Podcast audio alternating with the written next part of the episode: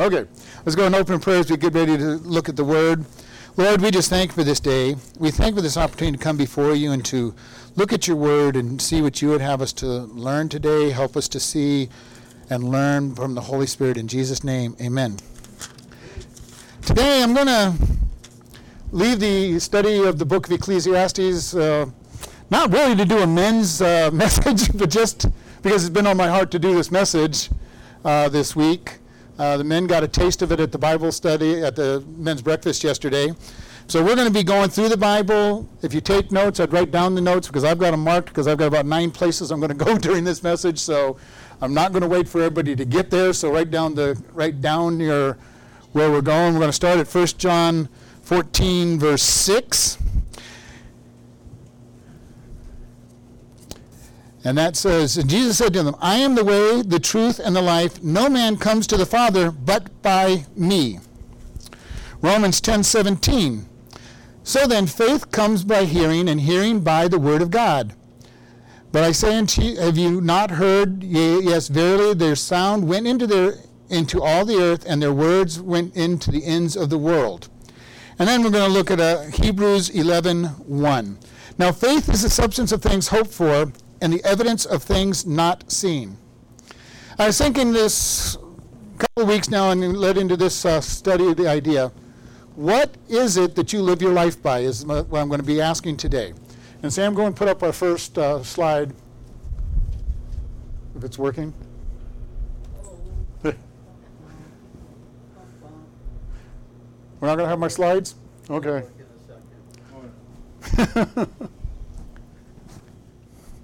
Focus. There we go. this is a picture that I was taught way back when I was a teenager learning discipleship on how we should live our lives as Christians. And it's it says fact, faith, and feelings. I don't like the term fact, but it fits in the three F's. I would rather see truth on the engine rather than facts. Because uh, you've all have heard me, t- Satan will lie to us by giving us facts about who we are, and we want to give him the truth. So I understand why they use fact in the picture, and I'm not going to try to change their picture because that's what I was taught as a teenager. Uh, but I just want to think about it. Jesus said, I am the way, the truth, and the life. No one comes to the Father except by me. What do we do when we live our life? Do we live our life by what the Bible says and what the Bible tells us? Or do we live it by feelings? And that's the, most of the world makes their decisions based on feelings. I feel like I'm in love with this person, so we're going to stay married. I feel like I'm not in love with this person, we're not going to get, you know. Uh, I feel like I was created as homosexual, so it's got to be okay because that's how I feel. You know, our world is based on feelings, and we live that way oftentimes ourselves. I just feel like I'm having a miserable time, so therefore God must not be on my side. And we've got a lot of churches that actually teach this whole idea of live by your feelings. You come to church, you sing, you dance, you jump up and down, you have a lot of fun, and you might have a message from the Bible, if you're lucky, in some churches. But you leave feeling real good until you get out there and Satan comes and attacks you. Now, am I saying there's something wrong with feelings? Absolutely not. I enjoy feeling good and, and, and having fun time and all of that. But I'm saying don't live your life by feelings. And so we want to say facts the truth of the Word of God must be what we put our life in. When things seem to be going bad, we need to be able to grab hold of God saying God is good all the time and God has a good plan for us. All things work together for good for those who are called according to the purpose of God. So when it seems like you're having a really miserable day, hour, month, week, year, decade, whatever it might be, oh, no. know that God has a good plan. He hasn't forgotten you, He hasn't left you. And this is what is important. We live our life based on the facts of the Word of God, the truth of the Word of God. And this will keep us out of so much trouble. It'll keep us out of a lot of depression. It'll keep us out of a lot of sadness. And it's just a practical way of living. And the truth of God is that engine. It is what drives our life. If it's not driving our life, you've got a problem. If you're trying to live on feelings, if you've ever tried it, and I've been there, I've done it, You try to live on your feelings, it's up and down and sideways. And there's times when you think you're saved and God loves you. There's times when you think that God can't stand you and has thrown you away. There's times when you think the whole world's out to get you. Feelings tend to lie to us. All right? They're not bad, they're not good. They are just feelings. When things are going bad in your life, you're going to have feelings. But don't make your decisions based on feelings because that is what the world does. The world doesn't have a truth based relationship in their, in their walk, and they're all over the place. And it's, it's fun working with people who don't who have a feelings based life because one day, how you know, oh, it's a terrible, miserable day. I can't just wait till it ends. Wow, you're going to waste 13 hours, 14 hours of your day before you go to bed because your feelings tell you it's a miserable day. Know, when I go out to the prison, they go, "How are you doing?" I'm going to have a great day. It hasn't started out very good, but God's got a good good day planned for me, and it's going to be a good day.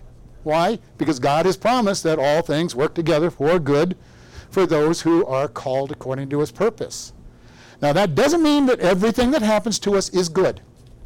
Okay? When we see this movie coming next Friday, everything that happened to that poor pastor was not good. But God, you know, as every movie, God ties it all together by the end of the story. But you know, God always ties our life together. And every time we go through something that seems bad, God's got a reason for it. He hasn't forgotten us. And that's what the truth of the word says. So we need to be able to put our life together in truth. Sam, the next slide. A lot of people try to put feelings up front. We talked about that. the, the caboose of the, uh, of the train line of trains is not a good thing to start uh, trying to drag the train with. Uh, and yet, this is literally what the majority of people live by. If you're not building your life on the truth of God, you're going to live in your emotions because you really have nothing else to live on. And some churches do this, you know, they're all about, you know, feeling good. God is good, so you must feel good all the time. Nope, that's not going to happen you're going to feel pretty bad sometimes. You know, when bad things happen, well, I'm not going to tell you. You got to you got to feel good about those bad things. But don't let it drive how you react. Go to the truth of God and say, "This is what God says about this event." You, know, you go home and your house is burnt down and everything you own is burnt down and your, your, your dog, your cat, and your birds are dead because they were in the house. You're going to be a little sad. You're going to have some disappointment. All right? And that's normal, it's human. But remember, God has a reason for it. He has a plan for it. He hasn't abandoned you just because all these bad things seem to have happened. So we want to be very careful about these things. How are we going to live our life? By what God says is true or by what we feel to be true? And in our day and age, we're getting this whole thing, and it's not new, it's happened before, going back to our Ecclesiastes. We're being told there is no absolute truth. Yeah. And when I was in college, I used to have fun with that. People go, well, you know there's no absolute truth. I'm going, you absolutely sure there's no absolute truth? you know, they go, what? I go, you just made an absolute statement that there is no absolute truth, so there's no absolute truth. Your statement is wrong. you know, but it's not new. This has been going on for years because remember, what did Pilate ask Jesus when he said, I am the truth? Pilate looked at him and said, What is truth? This is not a new statement. People that don't live by God's truth don't accept that there's truth. Because if there's truth, you have to be answerable to some, somebody. It's why people don't like truth in our day. You know, we, we see this. We've talked about this at times when we've done some studies on evolution and creationism. Almost every famous evolutionist has made the statement that goes something like this I know there's problems with evolution, but I cannot accept the alternative. What is the alternative they're talking about? That there's a God who created it, because as soon as you say there's a God who created it, now there's a God who can say this is what you're supposed to do with your life. And those people who don't want truth don't want a God who can tell them how they're supposed to live their life. Now, God created us. He tells us the things He tells us to do are what give us great pleasure and joy and, and, and uh, peace and understanding. So it's wonderful to have our life based on truth and not on feelings. The third slide is going to show us what some churches try to do. There's a lot of churches that try to put faith out there first. Just have faith. Now, I'm not saying there's anything bad with faith or feelings. But if you're trying to live your life only by faith, you're going to have problems. We need faith. We do need faith. But we read the verse in there that says, faith comes by hearing, and hearing by the Word of God. Faith must have something to rest on. Okay? If you just hand somebody said, Here, I want you to have faith, faith in what? We all have faith in things, and it, faith is based in some kind of facts. And I've shared with you, I won't sit in most um, chairs that are put up by party vendors. Yeah, I can't remember what they are, caterers. uh, why? Because those flimsy, lightweight chairs have collapsed under me enough times that I do not have the faith that they work. I have faith that they're not going to work. Okay? Faith has to have its basis in some kind of fact. Now, we don't know for sure. All right? Uh, other place we talk about faith is if you're doing rappelling and you have to put faith in that little skinny rope that it's going to hold your weight. Is it possible that you're using a dry rotted rope that looks good at first until you put your weight on it? It's possible. And then you will find that it won't hold your weight. Okay, we put faith in it. We say, we look at this, it looks sturdy, it looks fine, it looks like all the other ropes that ever held my weight. And you put your, you put your faith in it. We have God's word to build our faith on. And when we don't understand whether how it can be true, then faith comes into, into effect. You know, we believe in the Trinity because the Bible teaches the Trinity. Can we prove the Trinity? No, because everything we try to do to prove it doesn't make sense. We look at this, and if you're you're looking at the Bible, and the first uh, two chapters talk about God creating the heavens and the earth in six days. We look at it and say, God, you're true.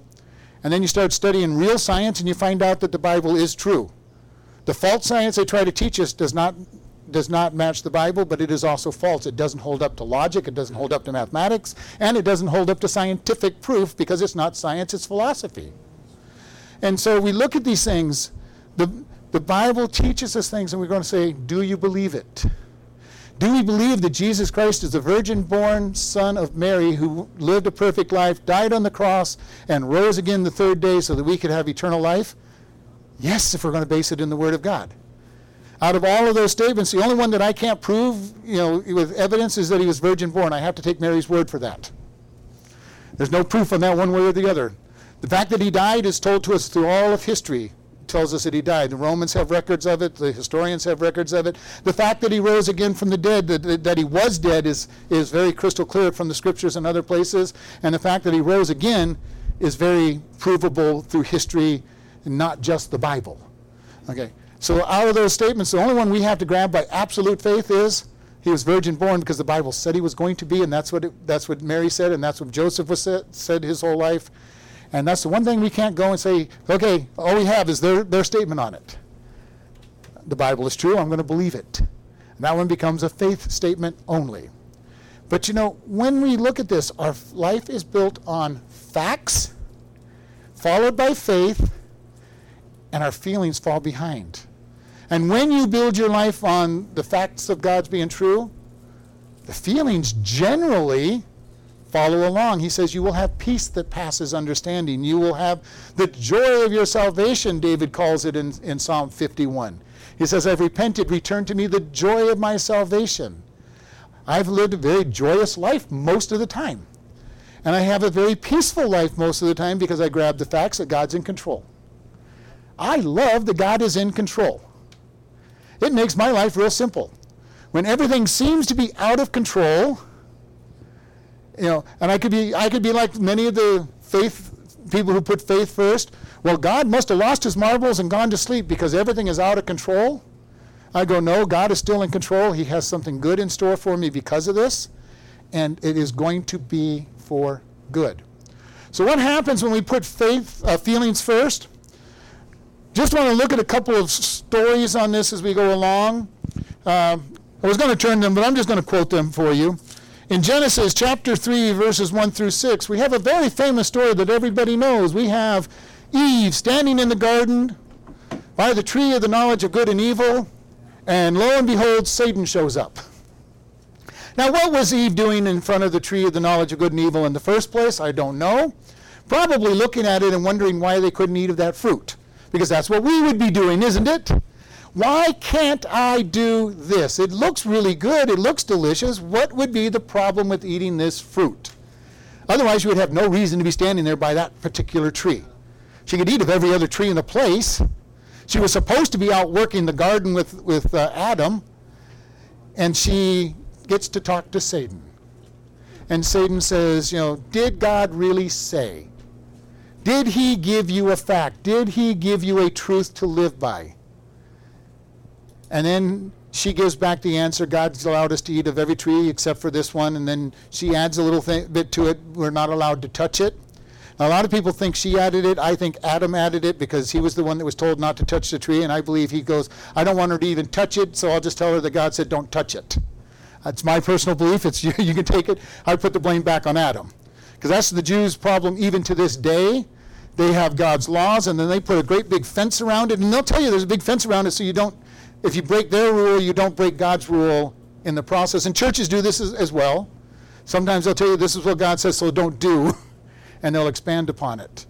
So she's there, and her feelings say, I would really like to be like God. And what does she do? she eats that fruit. We go further into Genesis 25 and we see Esau and, and um, his brother Jacob. And there, Jacob was uh, not an outdoorsman. He's at home. He's making some stew and pour some kind of stew. Esau comes in after a hard day out in the field. He hasn't caught anything. He hasn't caught anything, and he comes back and says, "I'm starving to death. Give me some food." And Jacob says, "Nope, I'll sell it to you." And Esau, in his emotions that he's dying, he's starving to death after only 20, you know, 8 hours, 12 hours out on the field, sells his birthright. Now, the birthright, we talk about this. You may not understand what the birthright was, but the birthright was given to the eldest son, and it was that he was going to be in charge of the family after the father died. He got a double portion of inheritance and that double portion was to support the rest of the family. If they got, if a younger brother got into trouble financially or something, he was to go and bail them out, you know, make them pay back and teach them a lesson that they were supposed to behave better and not destroy the family name. Esau, in his emotion, said, "I'm starving to death. I, what good is this? What good is this?" And his emotion said, "I don't care about this great birthright that I have." We look at Lot Lot and, and Abraham are wandering all over the place. They've got so many fields and they're starting to fight. And Lot says, you know, Lot, uh, Abraham tells Lot, you know, tell you what, we're having problems. You pick where you want to go and I'll go the opposite direction. Now, that in and of itself is a very strange statement because Lot was the senior person. He was the patriarch of that family. He could have said, Lot, I'm going this way, you're going that way. We're separating. But he gave Lot the option of what, what, which way he wanted to go. Lot looked around, said, That looks like a beautiful valley over there. There's plenty of food for the animals. Lots of sin, lots of people, but I want that one. and he chose Sodom and Gomorrah, which was then destroyed. But he did it in his emotions. You know, we look at David, you know, when he gets ready to sin with Bathsheba, this, that chapter starts out with, in the springtime when the kings go out to war, David was on his roof in Jerusalem. Dave was in the wrong place at the wrong time, living in his emotions. He did not feel like going to war with the army, so he stayed home. He saw a beautiful woman taking a bath, and then he decided to go bring her to his to his uh, room and ended up in adultery. She gets pregnant, and then he murders her husband. You know, what a wonderful thing! All because he didn't feel like going to war with the army when they were supposed to go to to war. Plus, feelings all along after that you know, lust, lust feelings toward her, and then how am I going to get out of this? And he says, well, I'll, I'll solve it just by killing her husband, and then I'll take her as my wife. Feelings. Now, do feelings always lead us to bad things? No, they're, they're not always going to be bad. But don't live your life based on feelings. Feelings will get you in trouble more often than not. We look at Thomas in the New Testament in John 20. For some reason, Thomas wasn't there the first night that Jesus shows up to the, to the, ten, uh, to the other 10 apostles. Why? Maybe he just didn't feel like coming. I'm gonna, because that's that. You know, I'm going to speculate on that one because this is my message tonight. Don't live by feeling, or today, don't live by feeling. So I'm going to say he just didn't feel like going to that Bible study. Maybe he had work. You know, there may have been another reason, but just give me the leeway to say that today. he didn't feel like being there, and Jesus showed up. So what was his statement to the to the other apostles? You know, and I've made fun of this. I'm going to paraphrase this when he's going. I don't know what you guys were smoking last night at your Bible study, but Jesus is dead. I saw him die. I'm not going to believe it until I see him. Okay, and he goes, and that's really what he said. I, I don't. I, he died. I watched him die until I can put my finger in his hand or my hand, hand in his in his in his chest. I will not believe that he's resurrected. Know, and I just got the rest of it because really that would be in our day and terms what he was saying. You know, uh, what were you guys doing last night? I thought you were at a Bible study. What were you smoking or drinking last night that you were having this big hallucination? And then Jesus appears to him. Emotions can get us into trouble so often if we're making our decisions not based on the truth of God. So, my encouragement for us today is let's look at where we're going to go with God. In our discipleship, in our walk with God, let's make our walk in truth, not in our emotions, not in our you know in our feelings and say I I don't feel good so I'm not going to do or I'm I'm not feeling good so I'm going to do something you know, that leads to people going to the bar. I just don't feel good today. I've got to go, you know, numb my feelings. You know, and that leads to all the consequences of all that other parts that go along with it. How many times have we, even in this group, gotten in trouble because we have done stuff based upon feeling? And it may be something simple. I'm just not going to church because I just don't feel like going today. Well, God says forsake not the assembling of yourselves together, and so much more as you see the day approaching. God says we need each other in the church. Why do we need each other? Can you worship God without coming to church? Absolutely. You can worship God outside without, without coming to church. Will you grow and be a strong Christian outside of participating in the body of Christ? I do not think so. We need each other to build up. We need each other to edify and, and lift up. And if nothing else, the body needs you to lift them up. And we need to be taught. Yes, you can worship God outside the church. Yes, you can even grow. You know, the idea that I have on that is if you've ever, for me, I'm going to use mechanical things. I'm not mechanical, I understand the principles of it. But if I want to learn how to do something, I can learn how to do it by reading a book. In today's world, I can go online and I can look up a YouTube video and see it done. But you know what? It's a whole lot easier to do the mechanical work when you've got somebody there who's done it a few times and says, here's the things that may go wrong as the spring goes shooting over your shoulder and into the dirt somewhere behind you. and they go, well, I could have told you, you know, somebody could have, told you that that spring was going to pop out. Now you got to go buy a spring or go search for a long time finding a spring. You can learn the hard way. It's a whole lot easier to go and be taught, be, be, be lifted up by other Christians, and say, I'm going to hold you up. When you fall down, there's somebody there saying, Let me lift you up. Know, if you're trying to follow God and you go to a, go to a body of Christ and you're missing for two or three weeks, somebody is going to probably going to call you, besides just the pastor. And I've shared with you, it's great when I call, and I'm going to call. If you're gone for a couple weeks, I'll probably call you, drop you a line saying we've missed you. But when I do it, people look at it and say, well, that's just the pastor. that He's paid, he's paid to do that. Uh, now, most pastors have the heart to want to do it anyway, but I know that I understand it's discounted if the pastor does it. But I'm going to still do it. but you know, when somebody else from the body does it and says, you know, hey, I've missed you, that means a lot more. And you all know that it's like to get a birthday card from somebody else other than other than me. You know what it's like to have a call saying, hey, I've missed you for, you haven't been around for a couple days, I miss you it's important for us to lift each other up, to build one another up. And this is what God's calling us the truth. We live by truth. Even if I don't feel like it's the truth, if God has said it, it's true. And, and I've shared with you, I learned the hard way not to tell people that God works all things together for good when they're in, the, in a bad place because they just about tore my head off because they didn't believe it in the first place. All right? To me, it's great comfort. I know that I believe that all things work together for good so that when I go through something bad, I'm telling myself that. And if somebody else reminds me, somehow I forgot and they remind me, I'm going, oh, yeah, you're, absolutely right. I may not want to hear it at that moment, but it, I know that it's true. We need to study God's Word. We need to learn His Word. We need to learn His truth. This truth will set us free because we will be able to say, God, you are true. People go, Well, I don't know if I'm a Christian.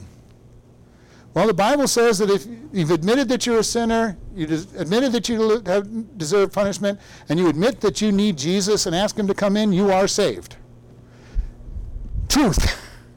no matter what feelings you have, because the devil will come along and give you all kinds of feelings that say you're not saved, you're not good enough, you're not, you're not living a righteous enough life, you don't do whatever enough.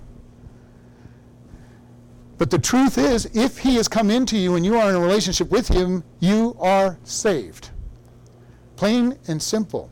Now, He should be changing your life. You should have conviction of when you're sinning and all of these other things, and you should be becoming more righteous. Now, that would be the only time you'd have to be looking at it and say, if I'm the same person uh, 10 years from now as I was when I think I got saved, I better look and think, did I get saved? Did I really turn and trust in God?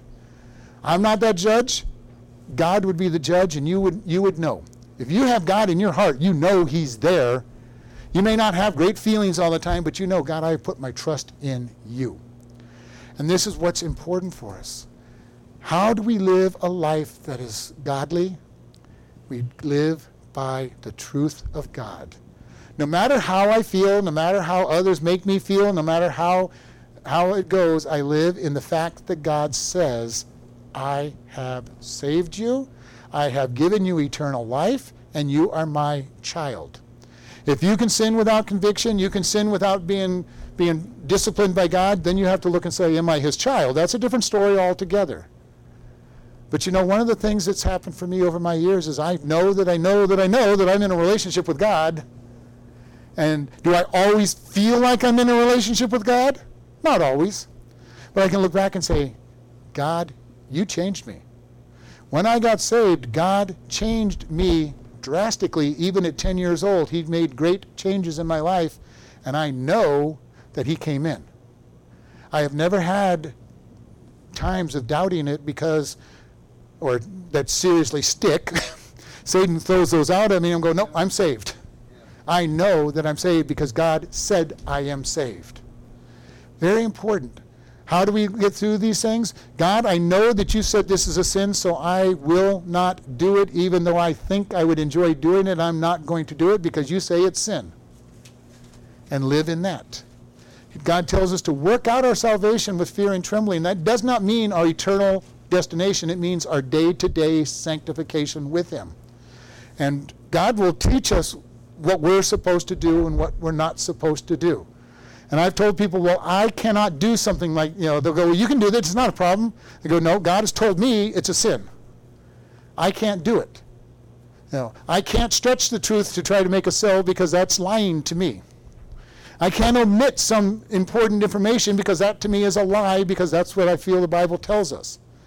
Now, some people can and not have a problem with it. Now, there are things in the Bible that we know are sin. God says, You shall not. you shall not steal, you shall not commit murder, you shall not commit adultery, you shall not covet. You know, a number of things that we shall not do, and that's just a small portion of them. There's a lot of things that are in that gray area that people go, Well, I believe this because God said this. And usually they'll pick something like smoking. You can't smoke because God says we're the temple of God and you can't pollute the temple of God. Well, if God has convicted you of that, then great, do it that doesn't necessarily what that verse means in any way, shape, or form. It means that God's living in me and I shouldn't defile my body, yes, but there's a lot more that can defile my body than something just like that. And a lot of times that verse will make you make changes in your life. But you know, we want to look at it. Are we putting facts or truth first in all of our decisions with God? Not based on faith, not based on feelings. Those are good, but they follow truth. And faith follows truth, and then feelings follow truth and faith. I believe what God says. I build my faith because I believe what it is, and then the faith follows behind what I already know to be true. And so when we are in a bad situation, when we truly believe that all things work together for good, I've got my faith in there that it is a true statement, and I go through something really hard, I may not be joyous because of it, but I'm also not going to be devastated by it because, okay, God, don't know how it's going to work out, but you've promised it's going to be for good. And I'm going to stand on your truth with faith and let my feelings come along and, and, and follow me sometime afterwards. Don't make your life based in feelings because we look in the scriptures and bad decisions are always based in feelings. Always.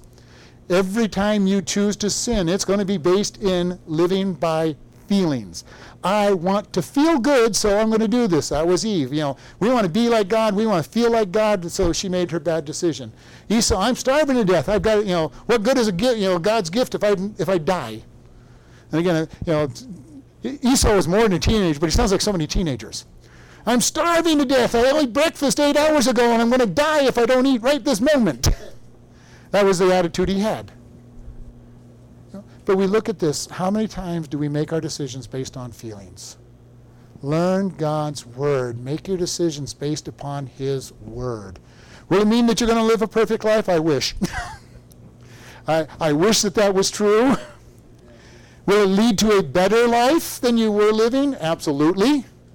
Will it lead to better decisions overall? Absolutely. But there's still times when you're going to take and put fa- uh, fact at the back of the back of the train and say, "I'm going to live on feelings," even as a Christian. You know, when we're re- getting ready to sin, that's usually what we've done. We've moved feelings to the front of the train and put facts down, back to back of the train. Facts, you just stay there. You don't, you're, you're in the way at the moment. You, you just get out of the way, and I'm going to do what I feel like doing. So our encouragement today is let's learn to put God's word first learn His Word. You know, we talk so much here about reading the Bible every day, getting to the Bible studies, listening to good teachers on the radio. Why? Because God's Word to me is what's most important. It is what's kept me. It's what's you know, led me down the right path. And hopefully you're on the same same place because you're otherwise you might even make good decisions if you're making feeling based decisions, but they're rare. I don't think there was any, I can't think of any Bible based decision that was based on feelings that led to good. You know, you know, we think about Elijah on Mount Carmel. If you know the story of Elijah on Mount Carmel, he challenges the 450 prophets of Baal to a, to a, to a contest, and he's making fun of them. You know, I love that. You know, yo-yo louder. Maybe maybe he's asleep. He maybe he went to the restroom. Maybe he went on vacation. And if you're living on feelings, sometimes we think that way even about God. God, did you uh, kind of walk out of the throne room for a while and let all these things happen to us? God rains fire down on his on on Elijah's offering. He has the 450 prophets of Baal killed, and Jezebel says she's going to come and get him, and he runs away. He f- had a great, strong faith and word based system, and then all of a sudden he got afraid. We can do that as Christians all the time we're walking along in faith, we're doing a great job, and all of a sudden, our feelings get in the way, and we get scared, or you know, we, we go, "How? I can't do this," and we fall.